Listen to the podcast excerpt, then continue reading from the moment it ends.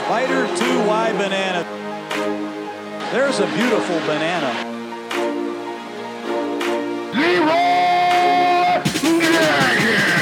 Good morning, afternoon, evening, brunch time, lunchtime, coaching search time, tracking airplanes time, trying a podcast through FaceTime time, whatever time of day it is. It's the right time for the GoVols 24 7 podcast. Wes Rucker alongside Grant Ramey. Actually, I say alongside Grant, but you're not really. But not really. Yeah, Grant. I, I'm here in the Fort Rucker studio. Grant Ramey is at the uh, GoVols 24/7's Blount County headquarters Satellite office. in the, the satellite office there. It's our Blount County bureau. Grant, how, how's the weather over there in, in in Maryville? Is it like it is here in Knoxville? Uh, I think so. It's kind of like uh, feels like Dunder Mifflin Scranton and Dunder Mifflin Utica or Dunder Mifflin. Uh, where were the other branches? Let's see here. There were a few of them. Now I don't remember, but there were several Dunder Mifflin ones. And I'm- Utica. I remember Utica, Buffalo. Um, but anyway, yeah, And- that's and- what it feels like. and the corporate office was in you know Manhattan. that's right. which sort of, you know, I guess Knoxville's sort of the uh, Manhattan of the uh, Knoxville metropolitan area. So we'll go with that.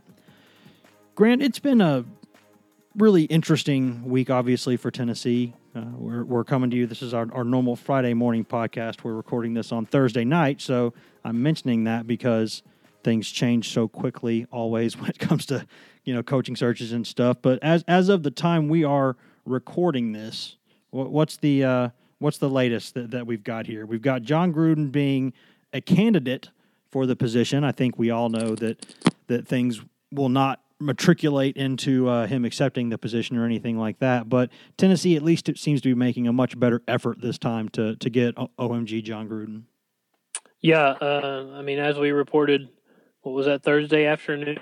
Uh, as of Wednesday night, it was a it was said by a bunch of people, a bunch of people that we trust. Obviously, uh, we put our name on it, so those are people we trust. That uh, Currie and some other uh, big time UT kind of movers and shakers were in Tampa, uh, kind of giving their pitch to Gruden and saying, "Here's what's on the table. Um, you have a certain amount of time to either accept or decline." what's on the table, and uh, if it's a no, we'll move on. If there's a uh, if, if he comes back with something, maybe they counter, whatever. I don't know. Negotiate a little bit, but it seems like there's been a deadline put in place. Uh, maybe sometime this weekend, give him through the weekend or something like that. But it's uh, it's a deadline. If he says no, uh, it feels like they kind of start targeting Dan Mullen and, and maybe go from there. But yeah, it's a it's a completely different story than 2012 when it seemed like Tennessee didn't have its ducks in a row when it came to all the Jon Gruden stuff. But what's important to note here is we didn't report anything about where Jon Gruden was leaning, uh, if he was going to the job, uh, leaning towards taking the job, or uh, leaning towards not taking the job. All we're trying to report, all we tried to report Thursday, is the pitch is there. It's his to accept if he wants it. It's his to decline if he wants to, and Tennessee will move on. Uh, but it's there, and, and Tennessee's making that effort. They are they are making him say no. It feels like before they do something else. Now all the plane tracking and everybody in Knoxville freaking out about that plane that was coming back from uh, Tampa that stopped in Atlanta. I don't know where that came from. We never mentioned anything about a plane. I don't think anybody was uh, should have thought that John Currie was going to step off in broad daylight and and do his business like that. He's more savvy uh, than that. You got to give him credit for that. He's going to do things uh, close to the vest and, and not reveal it to the public. So that's kind of where things stand right now, or at least that's where we, we feel like they stand, even though some people are saying that's not the case. Here, here's where I, I'm admittedly kind of torn on this because I can't quite tell. It feels like this is a more serious kind of pitch by Tennessee. It feels like that. Now that doesn't mean that it is one, but I don't know why, but it just feels a little more, a little different from the way it did five years ago. I don't know if that's because Tennessee's making a more serious offer or push here, or if Tennessee's actually eh, you know, doing something different, or if the program's in a different shape now, so he would consider it more. I, this is where where I'm admittedly trying to fill in the blank here. Is that it, it feels like this is still going to end up a no, but it feels to me a little more serious than it did five years ago. Yeah, I think it's this time around. I mean, maybe once you struck out again on a guy like Butch Jones, who you, you paid a pretty good amount of money, four million a year, uh, and he couldn't take that next step. I think maybe they feel like uh, they felt like before they couldn't miss in 2012. You, you, can't miss on this guy again after missing on Dooley and, and missing on Kiffin, but now it's obviously it's it's compounded a little bit. You you can't miss again this time. Uh, you, you have to be willing to pay the market value for an elite candidate if you feel like there's interest there. Uh, if you feel like there's mutual interest there and go after him, I think maybe that's why it feels more serious because Tennessee's ready to uh, to pay a substantial amount of money for a football coach and, and try to get some return on investment. I mean, I think Saban pulls down in the range of 11 million when you count all the money from all the different places. Uh, that's worth every penny for Alabama and then some. Enrollment's never been higher. Uh, they've never had more success than what they're having at Alabama right now. Maybe t- uh, Tennessee's trying to build that scenario, and maybe they feel like Jon Gruden is the guy that can do that even if they feel like maybe he's not leaning towards taking the job, they're going to make him say no first. And that's the that's the important thing from our end. I think our entire staff has been pretty clear from the beginning that we didn't think it's a likely scenario. I still don't think it's a likely scenario. I think yeah, we agree there. I think he's coming back uh, to coach in the NFL if he does come back to coach at all. And I wouldn't be stunned if if he's using this interest in Tennessee, this flirting with this Tennessee job to uh, force the hand of an NFL GM and say, if, if you guys aren't interested, I'll go coach this college job and, and, and, and do my thing there. So maybe he's, you know, that's, that's one way it makes sense in my head. I don't know. I'm, I'm not obviously not Jon Gruden or anyone close to him. Uh, but we'll see what plays out. It certainly seems like Tennessee is is doing everything in their effort to to make this guy say no. Yeah, and I don't know what it is about this sort of situation with this particular school and this particular coach that you know, we obviously cover Tennessee and, and we know where our bread's buttered, and that's where we spend most of our, our time and attention. But uh, we also look across the country in, in, college football and, you know, in the SEC and other big conferences. And, you know, we look for sort of where things are going. We look at trends, you know, things that are working, things that aren't, just kind of trying to get a map of everything that's going on. And there's really nothing in all of college sports that is anything quite like – this whole Jon Gruden Tennessee thing. I know that Michigan and Harbaugh kind of felt like that, but that wasn't you know several consecutive times the job came open. That, that it, there's nothing to me, and I don't know what it is about this, but maybe it's just you know he does have some ties there. He he, he doesn't hide the fact that he has a, an affinity for Tennessee. His wife was a cheerleader there. You know they do own land here. His his family or his son is a student at UT. There's just so many connections here that I don't know that there's eh, anything like the pressure Tennessee faces. I don't know if anyone else has that pressure of this particular school and this particular coach. Am I wrong in thinking that, or you know, because it's easy for us to sometimes, you know, think about the world that we live in and not, you know, kind of the outside looking in. And, and but I still can't think of anything quite like this other places. No, I think it's completely uh, 100% a one-off scenario uh, what makes it so unique is he's been out of the game since 2008. I mean, it's hard to remember why he was fired at Tampa Bay. Obviously, they didn't win enough. That's the bottom line in the in the NFL. But nobody's really thinking about the stuff that went wrong in 2008, whatever that was. Uh, you add into that the personality he is on Monday Night Football, uh, how he's one of the most. Uh, I mean, it's it's easy for people to hate announcers and broadcasters and go after them publicly all the time uh, on social media. Everybody loves Gruden. Everybody loves his insane energy, uh, his just kind of wackiness, uh, just the kind of way he's just a just a football guy in the booth, and uh, he's got the office in, in Tampa, and he's there at three thirty in the morning or whatever time he gets there, and he's always breaking down film and and doing the quarterback camp stuff. That's why it feels so weird because he makes six million dollars a year doing what he's doing, and it's probably a whole lot easier than trying to be a successful SEC football coach.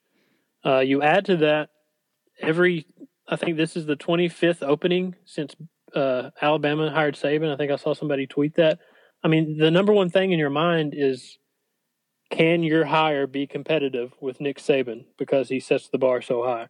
Obviously, Tennessee wants to win the East and get back to Atlanta and, and, do that, take that step first. But the, the end game is how is this guy going to play with Saban?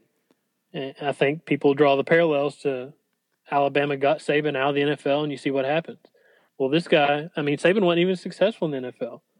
And here you have Gruden, uh, Super Bowl champion, uh, won a couple conference titles, won a bunch of division titles, uh, was about 16 games over 500 in the NFL. That's not easy. And you add on to that how beloved he is, it seems like, in the football community across all levels.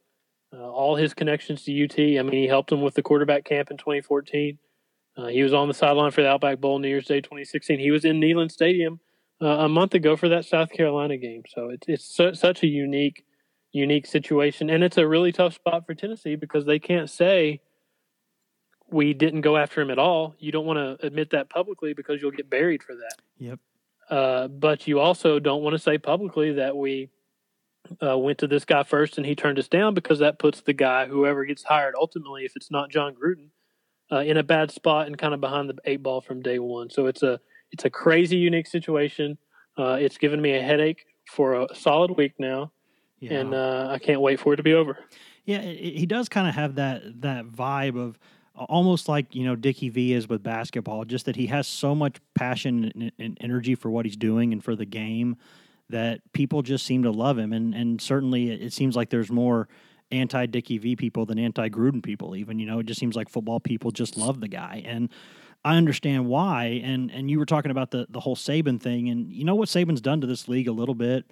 It, it's almost like one of those uh, one of those old uh, like the uh, those old middle like medieval battle movies or war movies where it's like we'll take your best guy against our best guy. And if that you know we'll go biblical on this. And and whoever wins that one wins the whole thing because you're always looking for that coach who can stare Saban in the face and a guy who can go out there toe to toe with him and make his guys feel like he can beat them and, and beat that team beat that team of ginormous robots. And it, it's sort of like you, you feel like there's almost a cult of personality with the coach to the point where you have to get somebody who can do that. And Saban's not going to be around forever, but he's certainly around right now. And Alabama's certainly not doing anything but staying exactly where it is, which is at or near the top of college football. And it's sort of killing the rest of the SEC, but that's where it is right now. You know, if you want to be the best right now in college football, you got to go beat that guy. And, and the list of people who've done that's not a very big one. Yeah, and I think there's maybe this is crazy, but there's there's a certain caricature of Jon Gruden that everybody thinks of. And this guy is is NFL born and bred. And what what does everybody complain about the NFL? It's so vanilla. Uh, it's the same six plays over and over. People like to say it's it's very uh, kind of emotionless football. There's not the pageantry and tradition and stuff of college football. I mean, what if you take this guy Jon Gruden that's known for uh, just being so crazy and out there and, and full of energy and uh, emotion and passion. What if you drop him into uh, a, a, place like Tennessee where the, the tradition is insane, the pageantry is insane, the fan base is obviously insane based on how they track these coaching searches. Uh, I mean, imagine that guy coming down the hill for the Vol Walk and all that stuff. It, it would be insanity, and maybe it would be uh, the energy and, and the kind of the, the shot into the program needed – uh, to compete with uh, the elites of college football because it's obviously uh, Nick Saban sets the bar until he until he retires. The SEC will change 180 degrees when Nick Saban retires, just because it's going to change the entire landscape. So you better figure out a way to uh, compete with him now because it doesn't look like he's going anywhere, and, and maybe uh, people believe Jon Gruden can do that. Yeah, it's kind of like what what would the ocean be like without you know orcas or great white sharks or something? What if you take an apex predator kind of out of the situation? It, it, it sort of throws everything into a into a loop. But yeah, I mean, unless they go and hire Dabo, it's going to be. Uh, I, I, don't I don't envy Alabama trying to move on whenever the Saban era does. Yeah, I would never. It's like it's like the the position Holly Warlick's in. Why would you do it? Just why would you yeah. put yourself through that? You no matter what you do, you cannot do it as well as the guy who did it before you. And you need you need to at least have a buffer in there, kind of a Switzerland in between. You know, when you go out there and and and and be that guy because you're you're destined to fail because nothing you do more than likely will be able to surpass that. But but here's where I'm I don't know if concern's the right word here, but my, my alarm certainly or, or, or my guard is up on this. I, I I think Tennessee fans. I don't want this to become a deal where, and I know it will with some, uh, because there's just some people who are just going to be like this. But I'm talking about the kind of collective, the majority, you know, the silent majority of people. Will there be a coach out there that they can get behind whose name is not Jon Gruden, or do they feel like anything but this is just an absolute failure and that it's destined to fail and that Tennessee will be a joke. Because I think there are really good football coaches out there Uh, maybe it's not just the greatest year uh, uh, to, to be out there on the market because there's going to be um, there's not a, a, ton of really big kind of names out there and there's going to be a lot of SEC programs who need coaches so you know Tennessee's going to be kind of in a, in, in, a big mess here but there are good coaches out there and I, would hate to see a really good coach come in here and not get a chance because his name isn't Jon Gruden yeah it's it's gonna I mean the the silent majority is, is silent for a reason you're not going to know what they're thinking uh, as this stuff's unfolding, uh, the the vocal minority is going to be. Uh, it's not going to be a good day when uh, is off the table uh, whenever that happens, if it happens. Uh, another thing having nothing to do with Gruden, whoever gets hired is following Butch Jones, and Butch Jones for the flaws that that cost him his job over the last twelve months, whatever. Uh, he was a good salesman.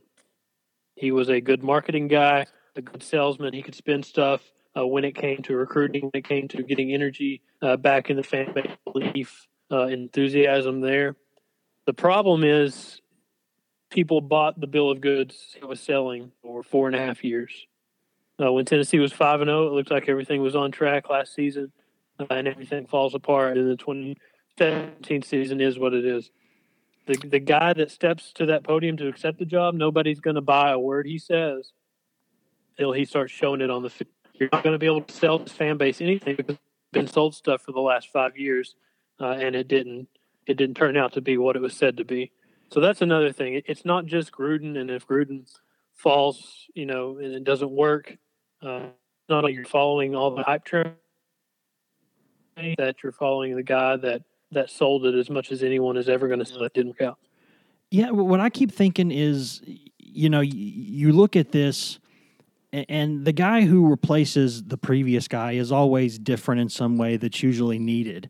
And, and that helps the fans. And, and athletic directors know this kind of stuff because the narrative when Fulmer was kind of in his Phillip was in his you know sort of declining years that their performance wise was that Tennessee was stale and had too many you know was kind of inbred with the coaching staff and they needed some new ideas some new energy somebody younger somebody more innovative.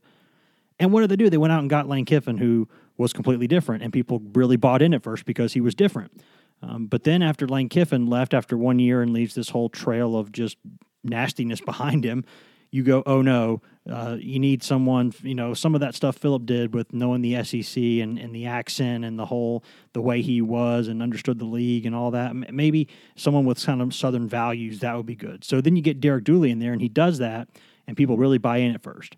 Uh, but then with the end of the Derek Dooley era, you have all this negativity and him saying all these things about, you know, the, him just being dead level honest all the time about players, whether it was good or bad. And if someone was bad, he would go, "Oh, that guy sucked."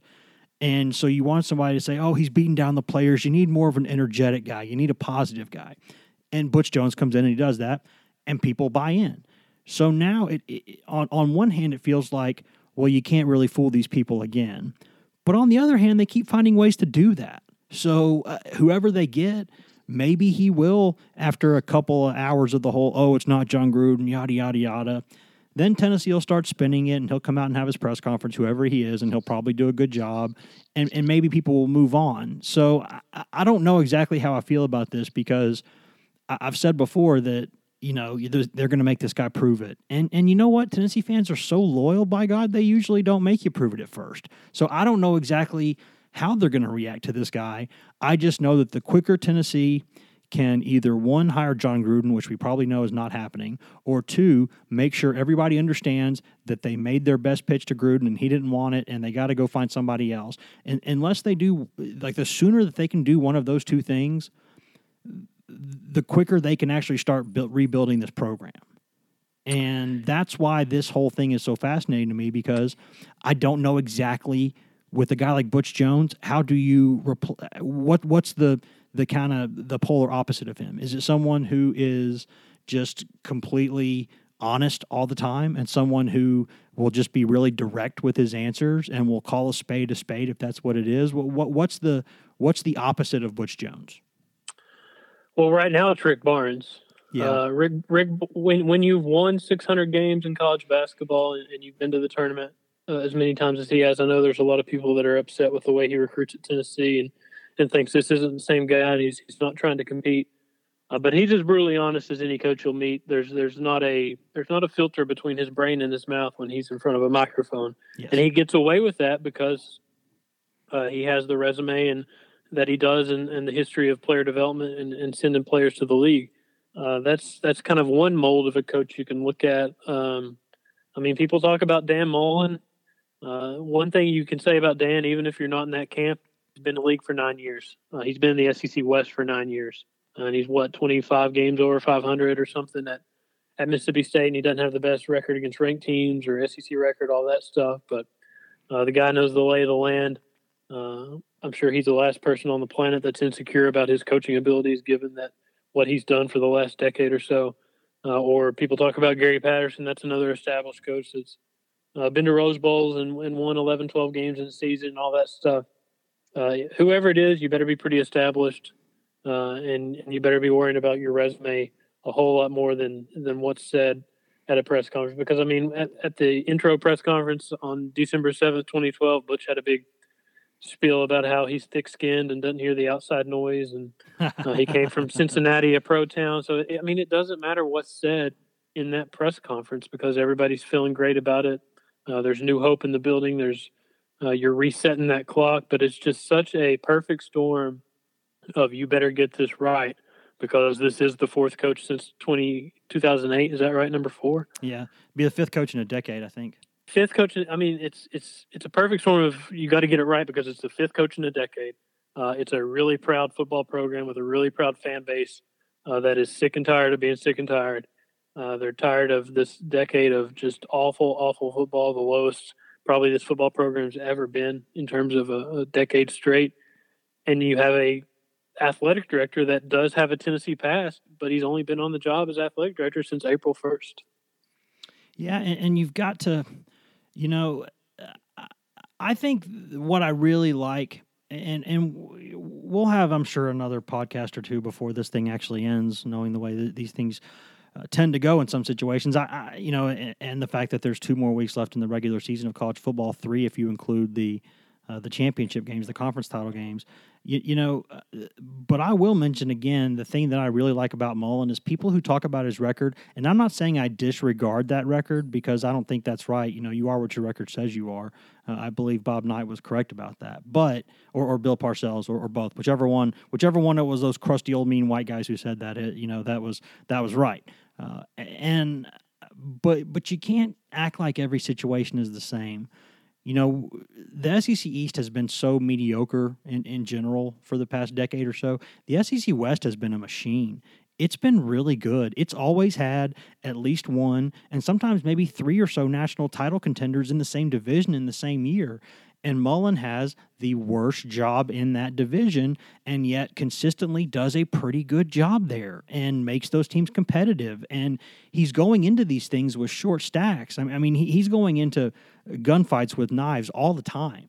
And he's out there getting results usually and, and getting the team competitive. And if you give a guy like that the resources of a place like Tennessee with the way he can develop quarterbacks and offenses, you know, he could maybe win big. And, and, I think that's not the biggest stretch in the world. But there are people who will say that they want a bigger name. And, and okay, that's fine. I understand that. But eh, to me, if they walk out of this whole thing and they have a Dan Mullen with them, I think that's a hell of a good hire. I really do. Here's what I equate it to, and I don't want to disrespect Mississippi State in the least, but it feels like James Franklin proved himself at Vanderbilt. That's a good coach doing good things at a place that's really difficult to win at. Yes. He goes to Penn State and he kind of flexes his muscles in terms of what he can do as a coach. Obviously, the last few weeks haven't went the way uh, they had planned, but they were up to what number two in the polls. Uh, had a big lead at Ohio State and, and, seemed like they were about to go do some good things. Uh, obviously, already played in Rose Bowl. It feels like if Dan Mullen and I, I don't know. Mississippi State fans would not uh, be happy hearing that comparison. But if he went from, from, Mississippi State to Tennessee, that is a step up in terms of, I mean, just the job, the the, the history, the tradition, the facilities, the, facility, the, money, the town, every, everything, yeah, yeah, everything, everything. That that is a step up, and the SEC East is a step down. Uh, despite what Kirby Smart's building at Georgia right now, it's still not a very. I mean, Florida's open for the second time in how many years? Uh, obviously, it's been down for the last few years because not winning the East was part of what got Butch fired. And he's kind of rebuilt this roster and added some athletes, so it's ready to kind of step in and and, and not be a huge rebuilding project for the first time in a decade. Uh, it's just a matter of finding the right guy to do it, and I don't think Dan Mullen would be the worst in the world, though uh, he wouldn't be the most exciting hire in the world. I don't think. Yeah, it's just what's weird is that there's just no groundswell of support for anyone whose name isn't Jon Gruden and that's what's kind of complicating this whole mess. And that's why I think Tennessee, you know, you got to do what you got to do, and it takes however much time it takes. But you know, Tennessee sort of needs a resolution on this pretty quickly. And and if what that we reported is right, and obviously we believe it's right, or we would not have reported it. That's not how we do things at GoVols twenty four seven. But it, it seems to me like they need that needs to be true. They really, really need that sort of resolution. And if they get him, great. And if not, they got to go somewhere else, and they got to kind of start rallying the troops around whoever they get. And I mean, credit credit Currie for putting Tennessee in this position. Not only that, but also, you know, having the stones to say we got to know by this date, uh, or we're moving on because obviously this is, as we've talked about since Sunday, our, our territory with this this early signing period coming up uh, late December. You gotta, you gotta the sticking. This is there's a shelf life on this coaching search. You got to get somebody in the door, and you got to get somebody working on what's next. I mean, first of all, kudos to John Currie for making Jon Gruden say no, and if he does say no, uh, kudos again for making it in a timely manner, putting a deadline on it, and saying we can't let you uh, uh, toy with us anymore. We got to move one direction or the other. Yeah, and I think you know uh, in that column I wrote, you know, earlier this week I said that you know if you end up with a six or seven or eight, that's fine. There's no shame in that. But the only shame is if you don't go ask the tens first. And you know, I think a lot of us, you know, uh, I joked earlier that when you look at the twenty four seven staff across the board, pretty much uh, with all our wives slash fiancés, none of us you know, it, we didn't start, you know, we didn't have to settle there. We did better because th- than we should have because we went and asked, you know, and, and that's the only way that, that you can give yourself a chance is if you know if you go out there be as shameless as possible tennessee go out there and and go to some of these big time coaches throw a bunch of money at them put a blank check on the table let jim haslam say hey whatever y'all want we're gonna we're gonna make this happen and if they say no okay, that's cool, no big deal. Then go to the next one, and, and, you might get laughed at ten or fifteen times. Eventually, you're gonna you're gonna end up with with a winner. But you got yeah, you got to start that direction. You, you, don't start, you know, you go like they did last time with the whole Butch Jones thing. They knew they could have Butch Jones. They went and tried with others, but they at the end of the day they went back and kind of settled on Butch Jones. And if you're Tennessee, you kind of set a line somewhere. You kind of draw a line in the sand, and then you go you don't go past that line. You start as high as you can, and there's a line that you don't go below. And I think that's sort of the way I would handle these situations. And if you're Currie, if you do get turned down from Gruden uh, by Gruden, it's certainly not the end of the world. You get credit just for uh, taking that stab. Uh, but from there, uh, as as stealth as Currie likes to be, and, and, close to the vest, and you know his inner circle is is tiny, and, and they don't talk a lot. Uh, you better be mega stealth moving forward because you don't need to be publicly turned down by Dan Mullen. You don't need to be publicly turned down by Gary Patterson or or whoever the next guy is, Scott Frost, Chip Kelly. I mean, you know all the names that are out there, Jimbo Fisher. Uh, you don't need to go down that road where you're getting publicly turned down. You need to keep things uh, even more under wraps moving forward. But uh, maybe they do need Gruden to. If it, if the answer is no, maybe they do need Gruden to come out with the his own statement or something saying, you know, he loves Tennessee, loves the Vols, all that stuff, but it's just his his interest are in the NFL or he's happy where he's at, whatever. There just needs to be some kind of public acknowledgement from one side or the other that, hey, we went down this road, it didn't work out, we moved on. And you know, we will keep discussing all of this stuff with the coaching search because that's obviously obviously number one with a bullet right now on all of our plates. You know, uh, that, that's that's what we're being paid to do right now is to go do that. And we're going to keep bringing you all the information we can. We're going to have a, a new hot board up possibly by the time that that this podcast is uploaded, but if not, shortly thereafter. And we'll kind of get to work, Patrick Brown. Yeah, hurry up, PB. What are you doing? You know, come on, Pat. But you know, if you know, we're going to keep following this thing. It'll, it'll, take twists and turns, and y'all will get your head spinning at times and say, "Oh, well, who's got the information that's right or wrong or whatever." All I can tell you is this: we ex- we are extremely careful with every word that we say, pretty much during a coaching search, and anything that we throw out there. Uh, we will have it right or we won't throw it out there because we, you know, there's so many people out there who are in a rush to do things you know, the first all the time. And that's great. Yeah, we try to be first too. We win some, we lose some, but we're going to only report what we can legitimately accurately report and we'll keep doing that and we'll keep bringing all the rest of that information to you before we move on to hoopsgram is there anything else with this search that you know you think we need to throw out there for the freeloaders because there's some good stuff that, that only the people on the site are going to get but uh, uh, at GoVols247.com, seven day trial for free, the best place for Tennessee news. But uh, is there anything else we can give these freeloaders before we move on to hoops?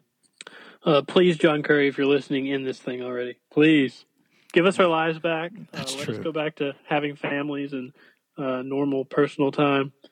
Uh, what What's crazy? This coaching search is so bananas that LSU is coming to Neyland Stadium for a November night game, and nobody said the first word about it except for Brady Hoke and I don't think anybody's listening. Yeah, and we we, we did a uh, like we haven't done a better no foe this week because no one cares. Better know a coaching search. Yeah, that's what it is. Every day is the better know a coaching search update. You know, we're trying to to keep a lot of our weekly features the same, but and, and we're trying to give respect to the fact that there are some football players out there who are seniors at Tennessee who are, are they they'd like to play three more games instead of two. You know, they've given their heart, sweat, blood, tears to this program over the past four or five years, or I guess a couple years with the JUCO guys, and they don't want to go out this way. They've they've gone consistently a little better each season they've been here, and they don't want to go out losers. And you know, we we want to respect that, and we want to cover those games and give it the respect it deserves, and, and we will. I'm sure in the very narrow context of Saturday before and during and after the game, but the big thing right now, obviously, is the future of the program because this is a four and six football team, and there's not, you know, I mean, LSU's coming to town, and Ed Orgeron's returned to Knoxville, so there's a lot of interesting things going on. But uh, and, and Brady Hoke is the head coach of the University of Tennessee. My never God. stops sounding weird. five years ago, if you had said that, you'd be like, "Oh my God, Tennessee won the lottery." Yeah. You know, Uh, it's funny how how these things can can move so quickly, but you know, before we get before we get out of here, we will go back to touch on the uh, the thing that Grant and I like covering more than we like covering uh, football anyway, which is basketball. Tennessee is off to a pretty pretty good start. I think anytime you've had what what a 28-0 run and a 32-0 run in your first couple of games, uh, you've done some things. Tennessee has uh, whooped up on a couple of opponents, uh, played pretty good defense at least for the first halves of these games. Uh, and I think things are looking pretty good. There's more depth here. There's more talent here. They're they're doing a lot of things well that um, maybe could make them a contender. We'll see. But I, know that, that we won't know everything by this time next week, but we will know a heck of a lot more by this time next week, won't we? Yeah, and here's the thing with these buy games, uh, where where you're paying the opponent to come play you. Uh, Presbyterian and High Point, they are the worst teams on Tennessee's basketball schedule, uh, and it's kind of a lose lose situation because if you beat their brains out like Tennessee has, I mean, it was 46 to 14 at halftime against Presbyterian on Friday. It was 52 to 13. To, uh, you just kind of get talked down to because you're playing a bad team uh, that you should be beating by that much. If you don't beat a team by that much, then uh, there are complaints that you're not beating this team by enough. So Tennessee has taken care of business, done everything they need to do in those two games, have been really impressive defensively, which is uh, a big step forward for them. And their reward uh, on Wednesday in the Bahamas is, uh, I think at last check, number 19 Purdue, which has one of the best motion offenses in college basketball. Uh, extremely experienced starting five uh, that can give people fits. So huge test for Tennessee. If if they lose that, they'll probably get Western Kentucky the next day. That's another good test, and then you'll see who you draw on day three and go from there. But yeah, and it and it sets up for a, a crazy December. Uh, you have uh, Wake Forest isn't as good as maybe people thought at the beginning of the year. They've lost two games at home already. Uh, two of those bye games. You have North Carolina at home, which will be a huge day at Thompson-Boling Arena. Uh, Georgia Tech on the road. Should have won down there two years ago. Maybe they can do so this year. And then even the the bad teams, quote unquote, the, the lower teams on the schedule in December are the likes of Lipscomb and uh, Mercer and Furman. Those are not uh, Mercer just beat mid major programs to mess around with. It's going to be, yeah. One, one, I mean, once December 30th rolls around and they're starting SEC play at Arkansas, uh, you're going to know a lot about what this Tennessee team's about because they have absolutely uh, challenged themselves with this schedule. You know, and, and I, will throw this in too. I, I think that you know division one basketball it's not like division one football there are a lot of teams at the lower levels of division one who can go and beat you know the, those kind of power conference teams and it, it's pretty simple to understand why you got 13 scholarships as opposed to 85 so it sort of you know ma- makes things more interesting for everyone uh, and you get more good players going to smaller places um, and, and, guys develop you know different physically and maybe a shooter gets overlooked there's all sorts of things that can happen in college basketball and my point is this that team, that high point team that Tennessee was up, what was it? What was it, 52 to 14 or 53? What, what was the score at halftime? Do you remember? I mean, it was 52 to 13. Yeah, 52 to 13. That team that scored 13 points against Tennessee uh, in Thompson-Boling Arena, just a few days before that, had played William and Mary, which is a decent Division One program, and scored 100 points on them, beat them 100 to 66. You know, th- that team went from scoring 100 points in a game to 12 points in the next half at Thompson-Boling Arena. This Tennessee team, th- that that's impressive to me. That stuff matters. You know, Rick Barnes has said all throughout the offseason, what did he want? He wanted a little more strength uh, with some of those guys in the post. He wanted a little more experience you know, a little more poise with the backcourt, and he's gotten that. Uh, it looks like he's gotten that anyway. He's addressed it with a couple of uh, guys who are going to help this team. And he also wanted the defense to be a lot better. He wanted the defense to take a big step forward. And, you know, he, he said, he joked beforehand that their zone offense might not be good early in the season because all they've done in the offseason is worked on their man to man defense and their mentality and their toughness on that end of the floor. And you know what? I, I think you're seeing some of the results of that. I watch the way they're rotating defensively. I watch the way that they're they're providing help defense, and uh, it looks like they're following scouting reports. It looks like they're swarming. Uh, they have the bodies to play 94 feet if they want to, and, and go kind of a real press man up in your face. Uh, and guys can play like a hockey team and, and go just a couple minutes and then then get a breather for a minute. They've got the bodies to do that now, and and it looks to me like you know, when you talk about the things he wanted to address in the offseason, it looks like they've done a pretty good job addressing those things. Yeah, the most obvious change is that 94 feet of man to man defense. Uh, it's really a lot harder on the guards than it is anybody else because they're the ones in the full court doing the work. Uh, but they seem extremely bought into it. Uh, I think they really do go into a game emphasizing let's try to get three or four stops consecutively uh, and go from there and let the offense take care of itself. They really do, I think, want to be a defensive minded team first, and obviously it showed. I mean, they had a uh, 28 nothing run against Presbyterian. They had a 32 nothing run against High Point. Both of those in the first half. I mean, that's crazy. No matter who you're playing. Not, yeah, I mean, you you are playing other college basketball players, even if it's not Division One, uh, the highest highest you know Power Five conference kind of team.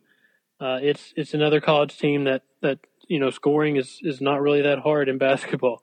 No. Um, to to reel off 28 straight and 32 straight in consecutive games is crazy. And then the other thing is on offense, I don't think they really care who scores. They know they have the options, uh, more people to take shots, more people to score. Uh, like Lamonte Turner, he didn't have a single point against Presbyterian. Uh, and then he comes out and I think he had 16 and 17 minutes against High Point and you talk to him after the game, and he's like, "Man, it doesn't matter. We have so many different scoring options. If it's not me one night, it can be somebody else that night, and I'll take it over the next night. Whatever. It doesn't matter. All they care about is uh, kind of trying to uh, impose their will defensively, uh, and and they will play to exhaustion for two or three minutes. That's what Barnes emphasizes: play to exhaustion for two or three minutes, and then we'll get somebody in there for you. Uh, obviously, they're deeper, they're more athletic, but it seems like they're a year older, a year better, and a year more mature because they're buying into the things that Rick Barnes has tried to been selling them for the last couple seasons. And Lamonte Turner goes out there and puts up 11 shots in 17 minutes, including a couple of big three pointers. And if he had just added a couple of really stupid turnovers, that would have been peak Lamonte Turner. We almost got peak Lamonte Turner in that game. If he had just done a couple of really dumb things, then that would have completed the whole thing. But, you know, I think when you talk about that whole thing about them not caring who scores, I think that's very, very true. I also think we all know that's a lot easier to do when you're winning. As long as you're winning, people, you know, will, will accept more things. You know, it's like a wide receiver in football. If he's not getting enough catches, if the team's winning, eh, that's okay. The Bama receivers don't complain too much, you know, even though that's a run heavy offense. Uh, in basketball, if you're winning, sure, it's fine. Uh, if the team starts losing, then all of a sudden you get guys saying, well, we're losing because I'm not getting my shots and I could put the ball in the hole and I could do these things. And then you have some issues. But one thing I really, really like with this bunch. Um, I, and I, have written about him a couple times already, so it's probably not going to surprise anyone who's been reading GoVols 24 7. Um, but I really like James Daniel III, uh, the senior guard, uh, graduate transfer from Howard. This is a guy who uh, led college basketball in scoring two years ago. He put up 19.4 shots per game his final season at Howard. 19.4 shots per game and scored 27.1 points per game. This guy has taken like six shots total in his first two games at Tennessee. And he's got 10 assists and zero turnovers in the last game.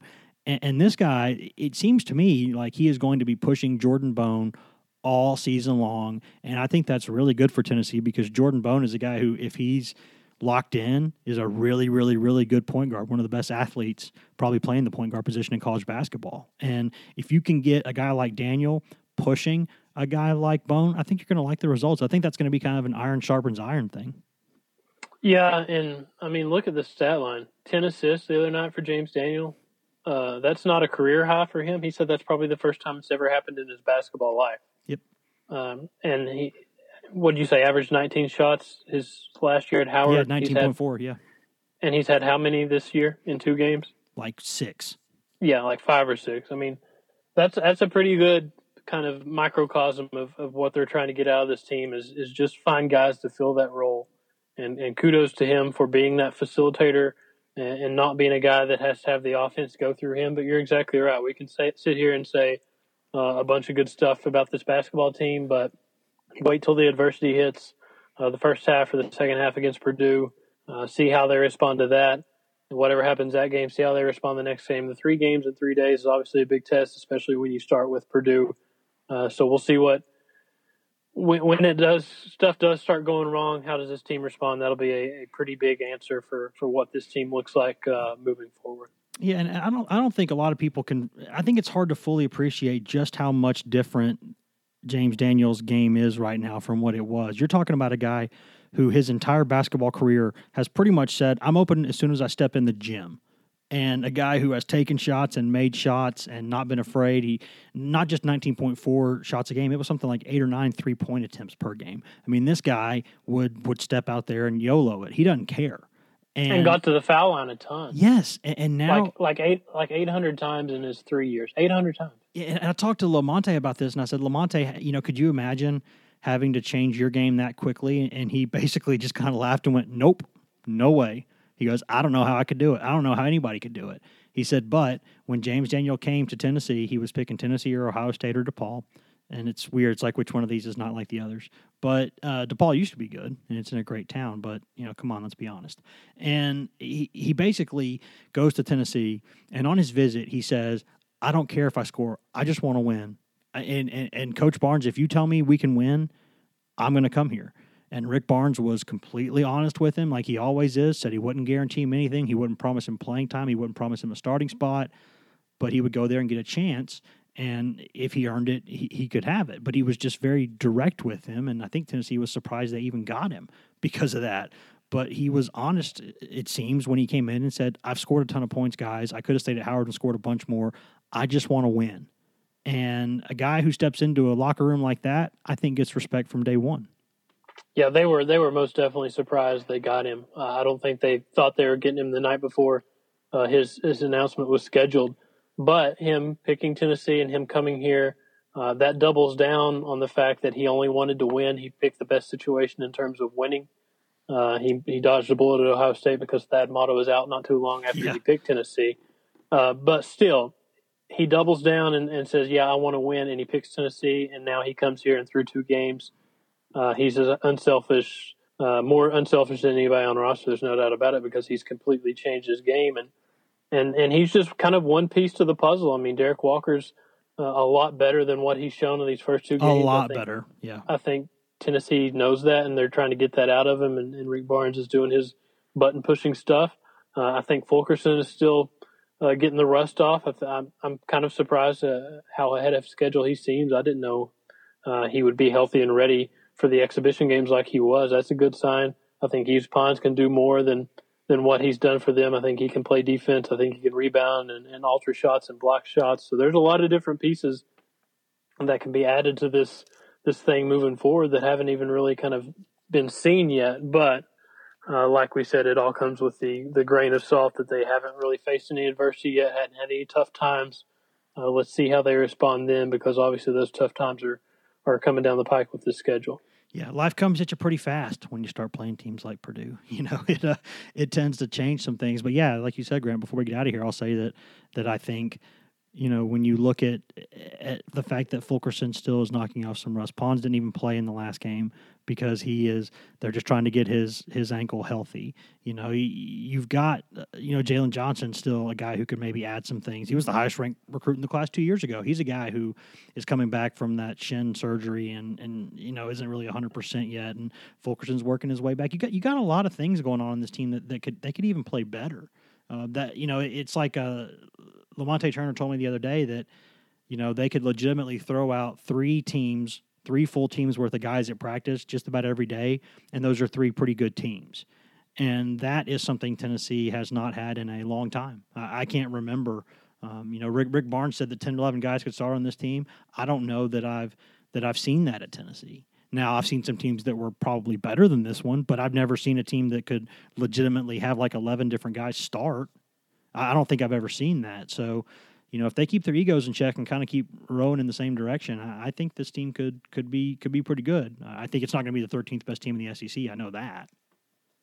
No, it's not. And, and if it is, like we've been said, the SEC is uh, by far and away the, uh, the the best basketball conference in the in the country. But I mean, yeah, the, let's see how this death plays out. They obviously uh, entering your third season, you haven't been to the tournament or the NIT either. Your first two, you need to take that next step forward, and it looks like they have the the pieces in place uh, to potentially take that step. Now they just have to take that step. You have to do your business, or you got to get off the pot, as Dolly Parton said. So we'll see what happens.